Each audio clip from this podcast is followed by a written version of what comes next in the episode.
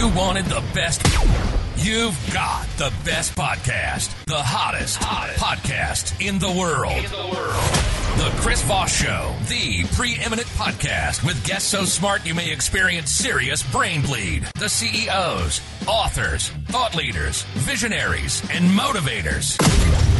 Get ready, get ready. Strap yourself in. Keep your hands, arms, and legs inside the vehicle at all times, because you're about to go on a monster education roller coaster with your brain.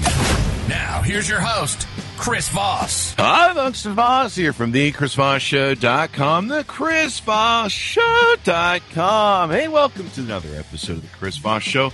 My gosh, I've ever told you how much we appreciate you guys coming by. It's the beginning of another week. I won't tell you what date it is, but you can probably figure it out when you do it. But it's the beginning of another week. So I hope if you are having a beginning of the week, or if you're in the middle of the week, or if you're at the end of the week, or you're just listening to this on your weekends, which you should be sitting the sunning by the pool there, if you will. All those of you at work right now hate me. Anyway, guys, uh, we certainly appreciate you guys tuning in. Remember, the Chris Voss Show is the family that loves you, but doesn't judge you at least not harshly as much as your relatives do. We all know your mom looks at you kind of funny. Okay, thanks for tuning in, and I hope your mom really does look at you funny. That's just a joke. Go to goodreads.com forward slash Chris Voss, hit the bell notification button. Go to all those great places we are. See the big LinkedIn newsletter, the big LinkedIn group. It's 130,000 people over there now these days. It just keeps growing. It's kind of funny how that works. Also go to youtube.com forward slash Chris Voss. You can subscribe over there and go give the show five stars there on the iTunes. She is the author of two upcoming books from Forbes. So this is going to be pretty interesting.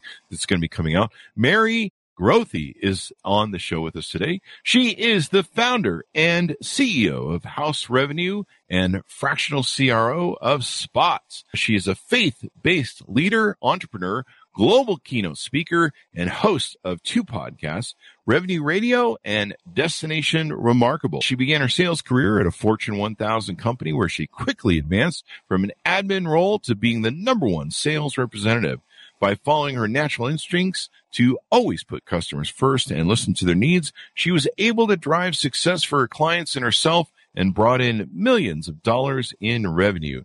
Now she has her own company and she's here with us today. Welcome to the show, Mary. How are you?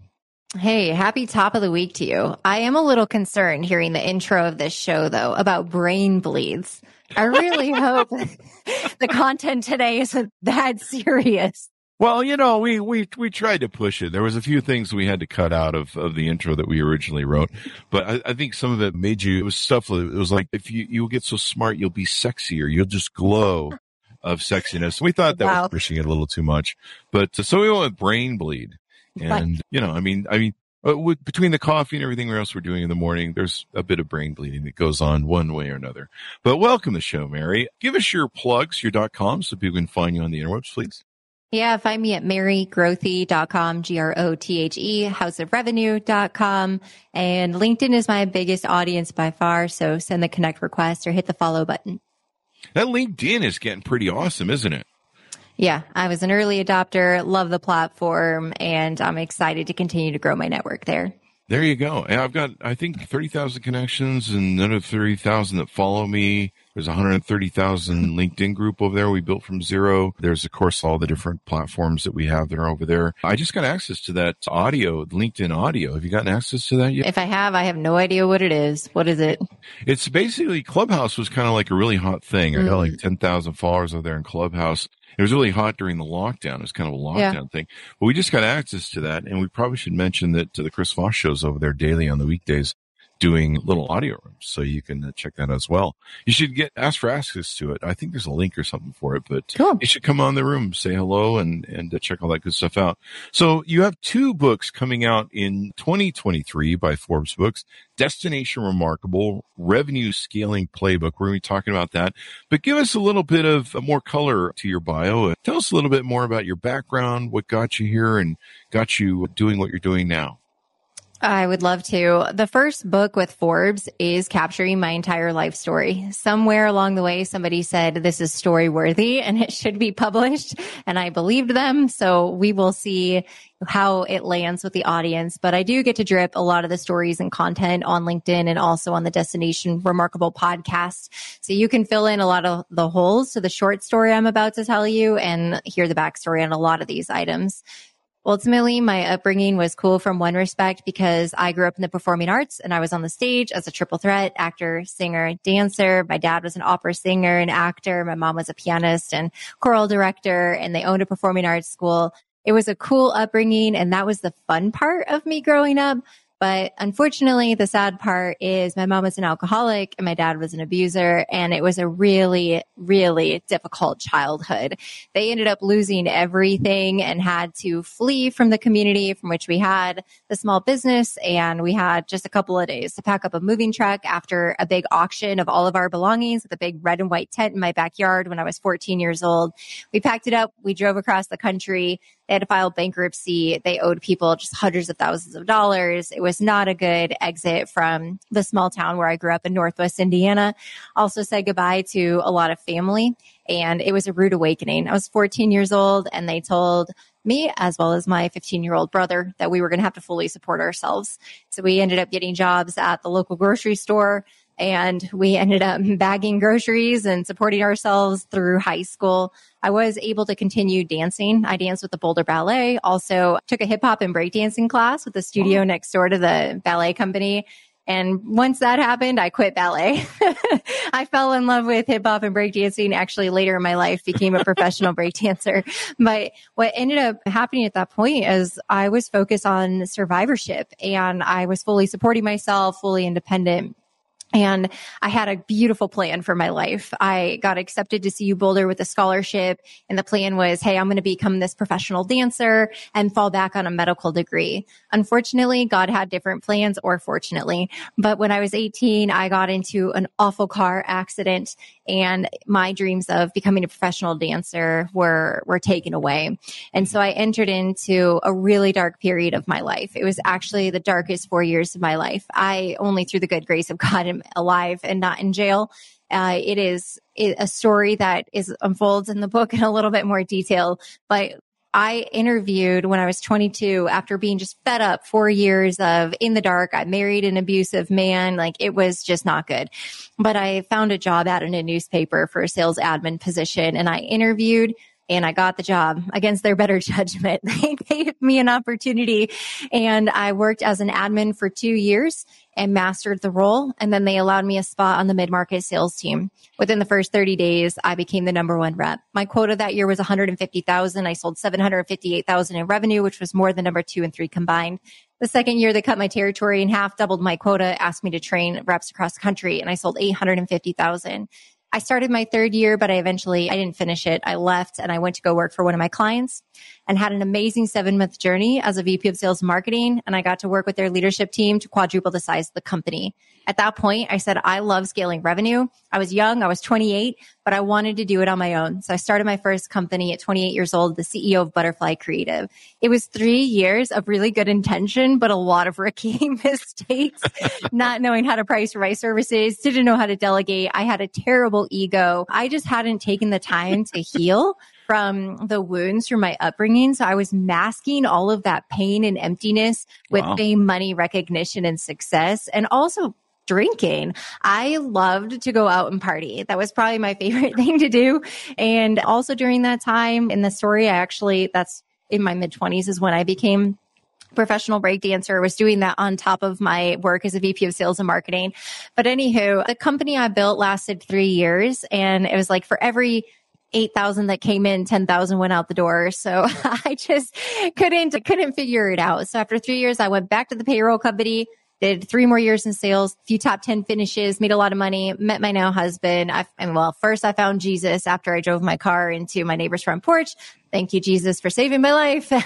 and I was able then to meet my now husband. We got married, bought a house, had a baby. And then after that, I started this company. So that takes us to about five years ago. It has been an unbelievable ride. Thank you for letting me share the, the five minute version. There you go. There you go. Well, we, we go through a lot of stuff. I mean, uh, you know, life is a zigs and zags and we learn a lot from life. You know, it sounds like you went through some trauma in your childhood and, and, you know, it, it sometimes it takes, takes us longer to figure all that stuff out, you know? I, Yeah. I I woke up at 50 and said maybe I should start dealing with some psychiatry stuff. Yeah. and probably uh, most of my listeners probably know this. I should probably be in deep psychology now. Probably should be in a funny room, one of those white rooms, but it's it's actually a wonder I'm not. But we go through this, and it's amazing the journeys that we go on. But we learn so much stuff on Hmm. the way, not only about ourselves but about life. And then we kind of reach that point that, like you mentioned five years ago, you you reach that that that great point where you're able to put all that knowledge into something and make it work. So tell tell us about the, your business and what you do now, House of Revenue. What do you guys do for your clients? Who are your prospective clients? Because there will be people listening to this on LinkedIn, I'm sure, and Yeah. other places. And who- are they, and how can they uh, get to know you better? We scale companies as fractional CROs and CMOs. We partner up. So every CRO has a CMO counterpart. The two of them go on contract for a year and roll up their sleeves, do the work and mm. scale companies. Now it's qu- quite a bit of fun. I started it five years ago as a former salesperson. I thought, let me be a fractional VP of sales, build sales departments. We did that for about 18 months and then realized our clients that had a great brand and marketing engine were far outperforming the others. And so that's when we tripled in size and rolled out this model in 2020. Let's pair a CRO with a CMO. We go on contract for a year. Our client is B2B. They Mhm. are between five and 20 million in revenue. Typically around in that range between four and seven million in revenue, companies plateau. What got them to that point is no longer working. So our ideal client has plateaued. Our ideal client is B2B, manufacturing, distribution, professional services, technology, SaaS. We typically stay away from VC backed companies. We love partnering with PE firms and we love bootstrapped companies. So what we're able to do in a 12 month time is do the audit and research needed to understand how we need to refresh the go to market strategy. We bring in a new fresh approach. We refresh the brand, build a new website, marketing engine, build the sales team, the CS team, and make sure that the technology layer is also there. And we go to work. We build it, we test it, and then optimize and set for scale. We serve about 12 companies a year. Wow. And and so you come on for uh, just a year to, uh, Mhm. to to be a part of their thing. Now, does that require an equity position, or how does that work? Good question. In the uh, future, it will. We're baby stepping toward that. Historically, we've only ever charged flat retainer. But Chris, we finally got the data back from the companies we scaled in 2020. Mhm. I mean, millions, millions, millions of dollars scaled and we took no upside. And so as a business owner, I look back and say, we're, that was a huge miss on my part. And so we now, for the first six months, we work on retainer. And then the second six months, it's, we cut the retainer in half and then we play for commission and upside, not in the Oh. form of equity. It's all commission based on net new revenue gain.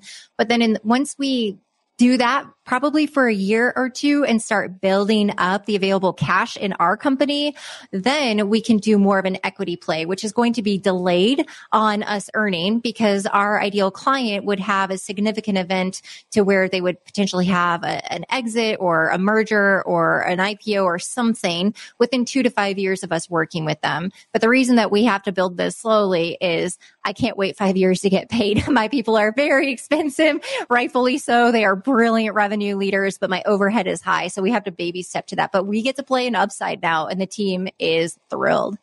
That's awesome. But I mean, that's, that's probably makes it a little bit easier for people to bring you on board because, Mm-hmm. you know, and then you come on, you prove your worth, you, you, you, you increase the revenue. You know, a lot of companies do that. I used to, buy out companies that were, Yeah. that were stagnant and they would reach a point where uh, that or they were headed towards bankruptcy.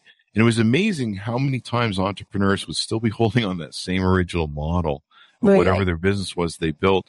And and it would become outdated either by the market or you know pricing or different costs uh, things. And they couldn't they the, the model wouldn't work anymore or sometimes they just had gotten a lot of funding and they were just burning through cash and they thought their model would eventually work and it just eventually worked and and and it's really interesting how companies can can have like you mentioned startups and stuff that they they can stagnate and sometimes Mhm. they, they don't realize it's just not working you know it's, it's, you know, they're like, it'll eventually work. It'll work someday. And, and eventually they run out of cash.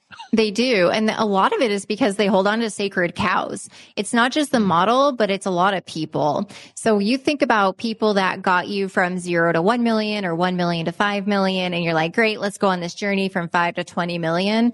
Well, come to find out, usually the people who got you to that threshold where you've plateaued are not the same people to get you through the next growth stage. It's, it's, it's not like bad, right? We all have our different specialties. That's why I'm not sitting here telling you I want a $100 million company. Our team has no business with a hundred million dollar company. We did it one time and it was great and we had a phenomenal outcome, but I'm not going to do it again. It was hard. And so we know where we play. And if you look at the revenue leaders on startup in startups or smaller companies, or if it's family members, or sometimes we run into old legacy reps, it's like you gotta be willing to part with people who aren't serving you anymore. And it's one of the hardest things to do in business is to refresh your team. But that is the definition of insanity is expecting different results, but not changing anything. And so I'm with you, Chris. That's really cool that you have that in your experience that you've mm-hmm. taken some of those distressed companies. We partner beautifully with PE firms, but mm-hmm. I also love the CEOs that are just vulnerable and honest. Like we can't make it with what we have right now. Like we need to do something different. Do you find it's hard to get CEOs to be honest with themselves, especially startup entrepreneurs? I used to have a really hard time getting through to them sometimes. Like, yeah. sometimes we we be you know, I, I was good at pulling things out of bankruptcy or close to bankruptcy and then, and then either folding them what we were doing. I, I pulled companies that were, you know, going to default on their payroll and file bankruptcy end of the week. And, and sometimes getting through their heads that, Hey, you need to, you need to ask for help. You need to get, bring someone in who, who knows what they're doing. And sometimes that means you're not the boss anymore. Mm. You know, do you find sometimes it's hard to get through to people to get them to have that aha moment where they wake up and go, yeah, we need, we need some outside help here. Yes. So typically the CEOs that come into our funnel and they want to work with us, they are problem aware. So they know, obviously, hey, I like that plateaued. Aware. Like we're not scaling revenue. Are but... you problem aware? Sorry to interrupt you, Mary, but that's a good rap. I like it. I'm going to be my new radio. That's my new shirt. be problem aware. Exactly. Yeah. Problem aware versus solution aware. So problem aware, that's great when they come into the funnel. But one thing that we do before we enter into a 12 month agreement is we actually do a 40 day, $40,000 engagement because we have to ensure that they understand what it is going to take to scale their company. So we do this 40 days of audit and research and present the go-to-market toolkit and the very granular revenue scaling plan. It comes with a revenue economics forecast, 12, 24, 36 months, revenue org chart, and it has the entire refresh on the brand strategy, go-to-market strategy. It has a baseline on all of the individual sales contributors and CS teams so they can truly see if you are serious about scaling, you have to say yes to this 12 month plan. They'll know how much it's going to cost them who most likely isn't going to be staying in the seat, who they need to hire.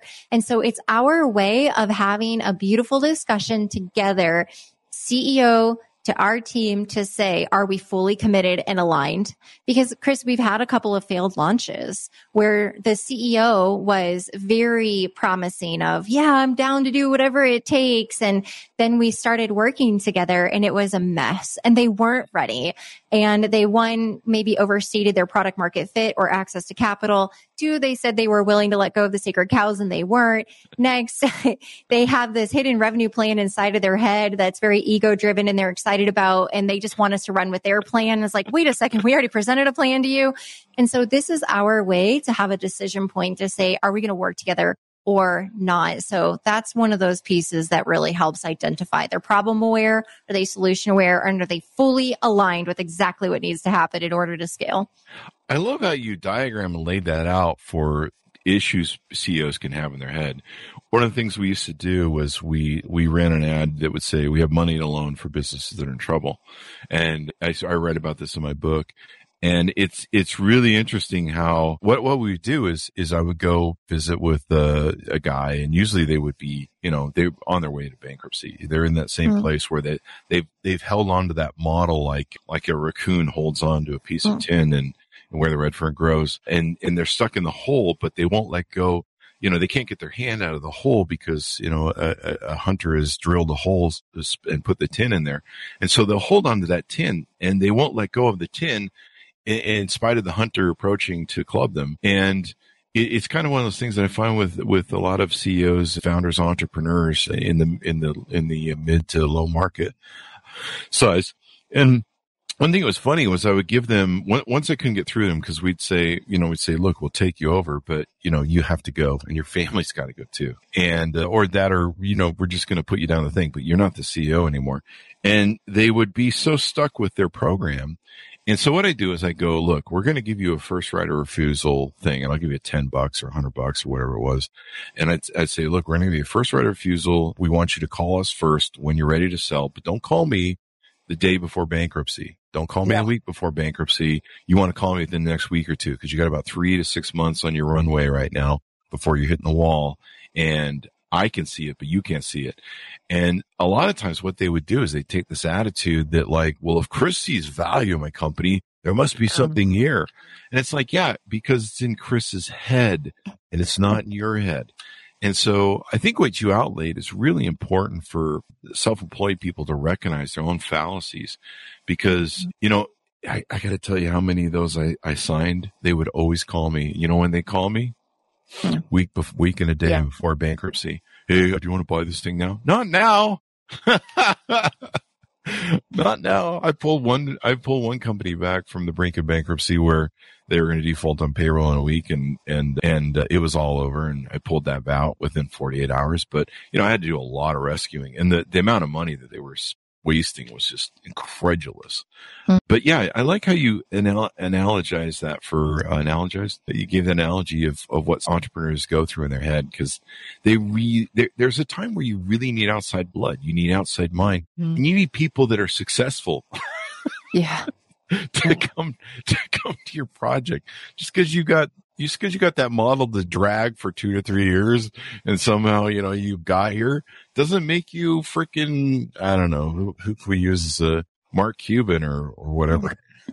so there you go. So what's the best ways for clients to reach out to you to get involved in working with you or explore working with you? What's the best way for them to reach out and, and do that?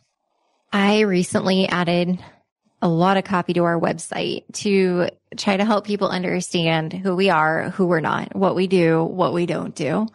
It is helpful for CEOs to self qualify, but we've laid it all out on the website. And so I would encourage people who are considering entering into a stage of scale. We call it second stage scale. So it's after mm. startup scale mm. that they would just go to the houseofrevenue.com and read, look at the fractional CRO page specifically has the majority of the detail in addition to the home page.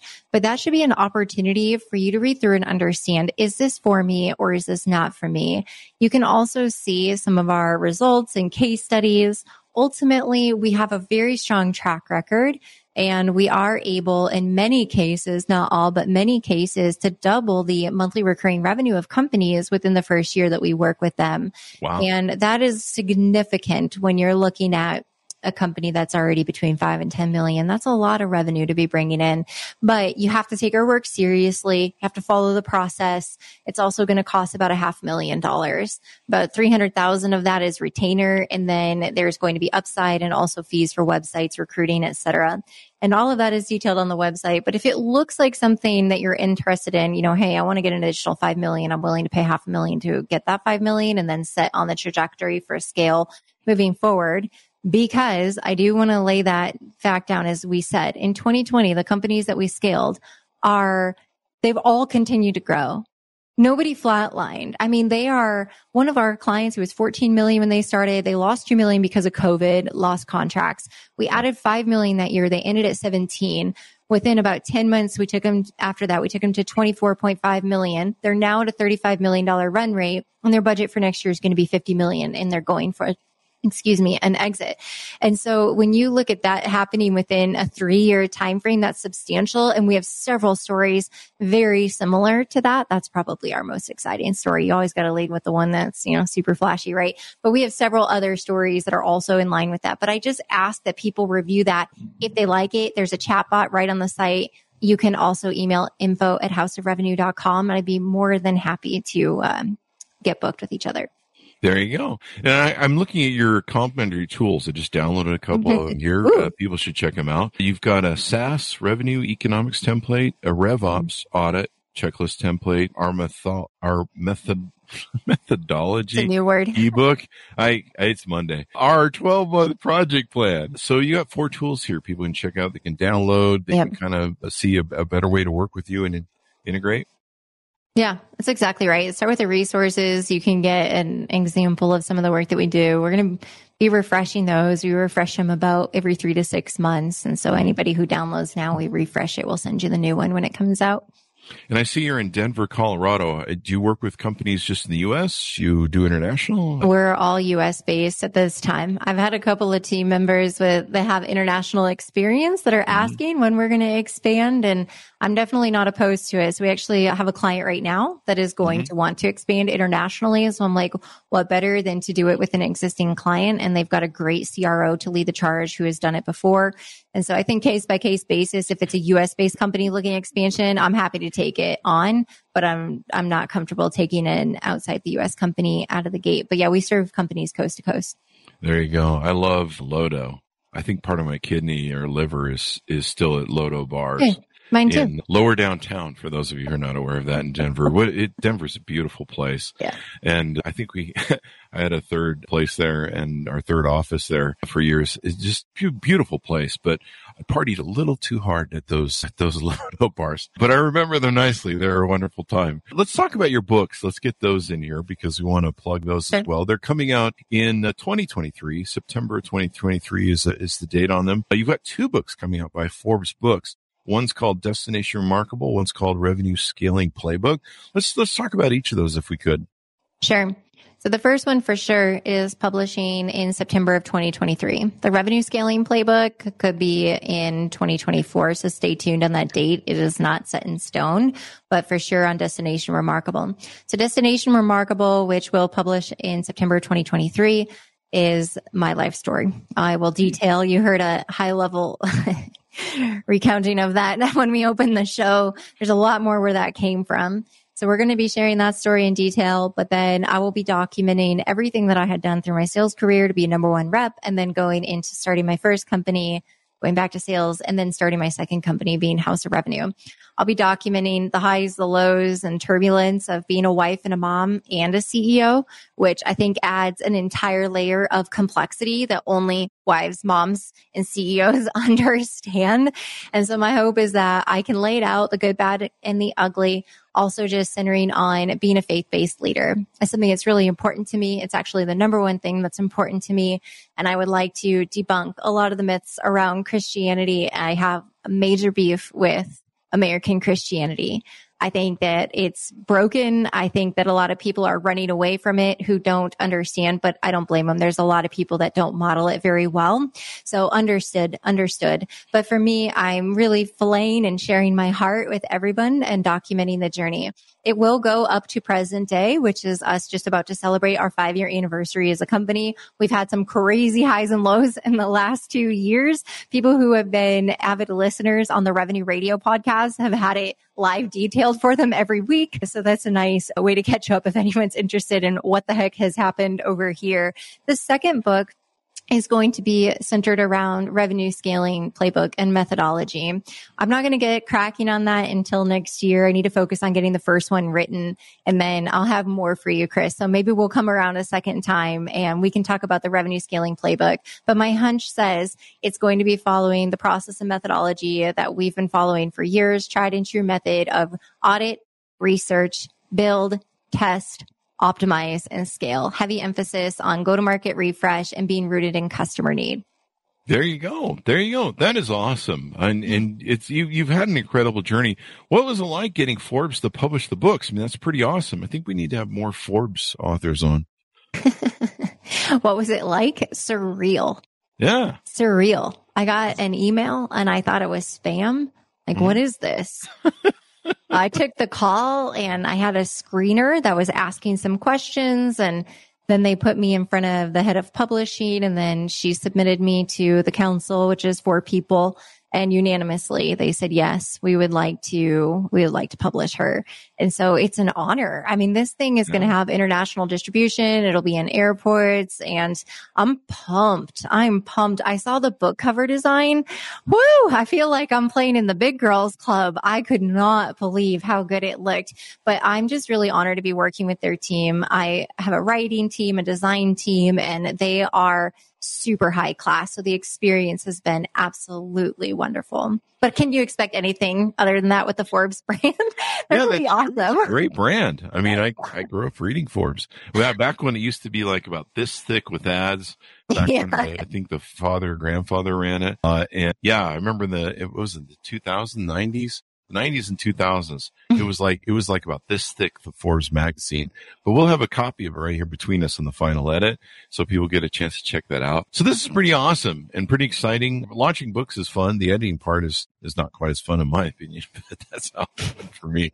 But you know, it, it's funny in editing because someone else takes your editing and then they just, they just, they just go, yeah, that this is all bad. Just go back and start over. At least they did that with mine. They didn't really do that, but the rereading of it 50,000 times is, is really fun. Let me tell you, gotta love it. So editing, but you know, writing a book is, is so important. It's so wonderful to become an author, to add that to your, you know, your, your titles of titles. Mm-hmm. And uh, it, it's funny how people look at you a different way when you're an author. Like, well, you know, I've always kind of, you know, done some things I think that people would say are successful. I don't want to sound too egotistical, even though I am.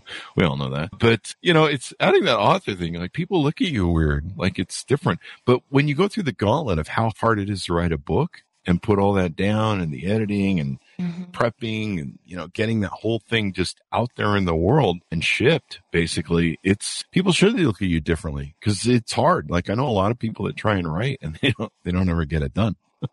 Yeah, a lot of people do start the project, but don't take it into fruition. It is really difficult I, like I said, a man, I am grateful for the team I have because they are doing a huge part of the heavy lift. And I'm with you on the rereads.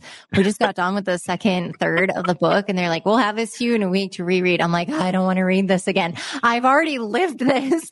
and then I recorded yeah. I wrote it and I was helping with editing and I've already read it and now I got to read it again. So I'm with you. I'm with you on that part of it. I'm like, I'm not that into myself. I don't need to yeah. see this again. But then to know I will have the privilege of rereading several more times. But you know what? If it's part of the process to ensure that we have a great product coming out to people, then that is really important to me. And it is different with having that author in your title. It is cool to, mm-hmm. to have that authority. But for me, my biggest mission is to get back on the stage.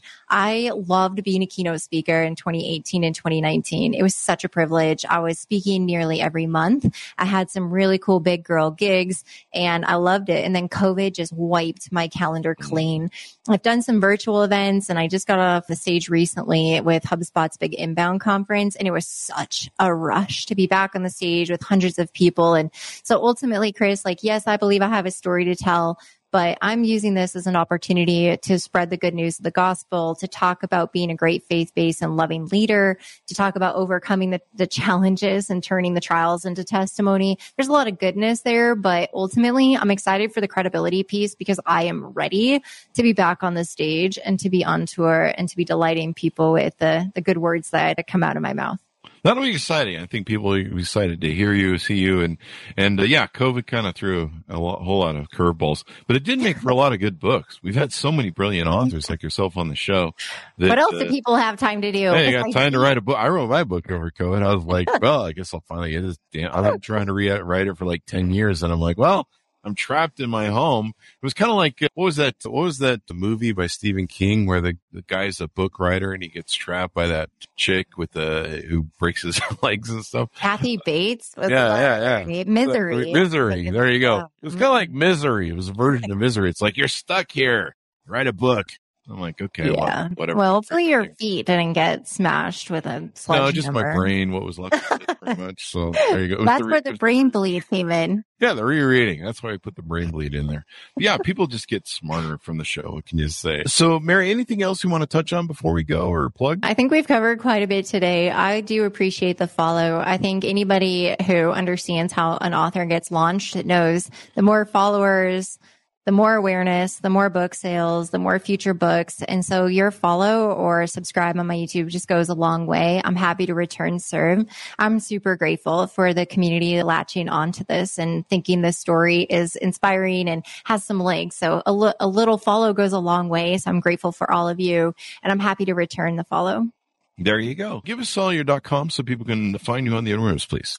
MaryGrothe.com, houseofrevenue.com are the two big ones. You can find me on LinkedIn, Instagram, and Twitter. All my handles are Mary Grothe, except Twitter is Mary L. Grothe. Mm.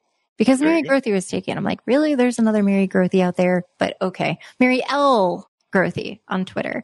But I look forward to connecting with you. There you go. There you go. Well, thank you very much for coming on the show. We really appreciate it. Thank you for having me.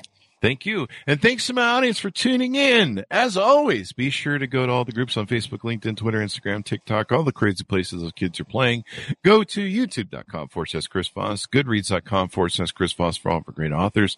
Well, thanks for tuning in. Be good to each other. Stay safe. Oh, see us over the audio uh, LinkedIn thing. And we'll see you guys next time on the Chris Voss Show.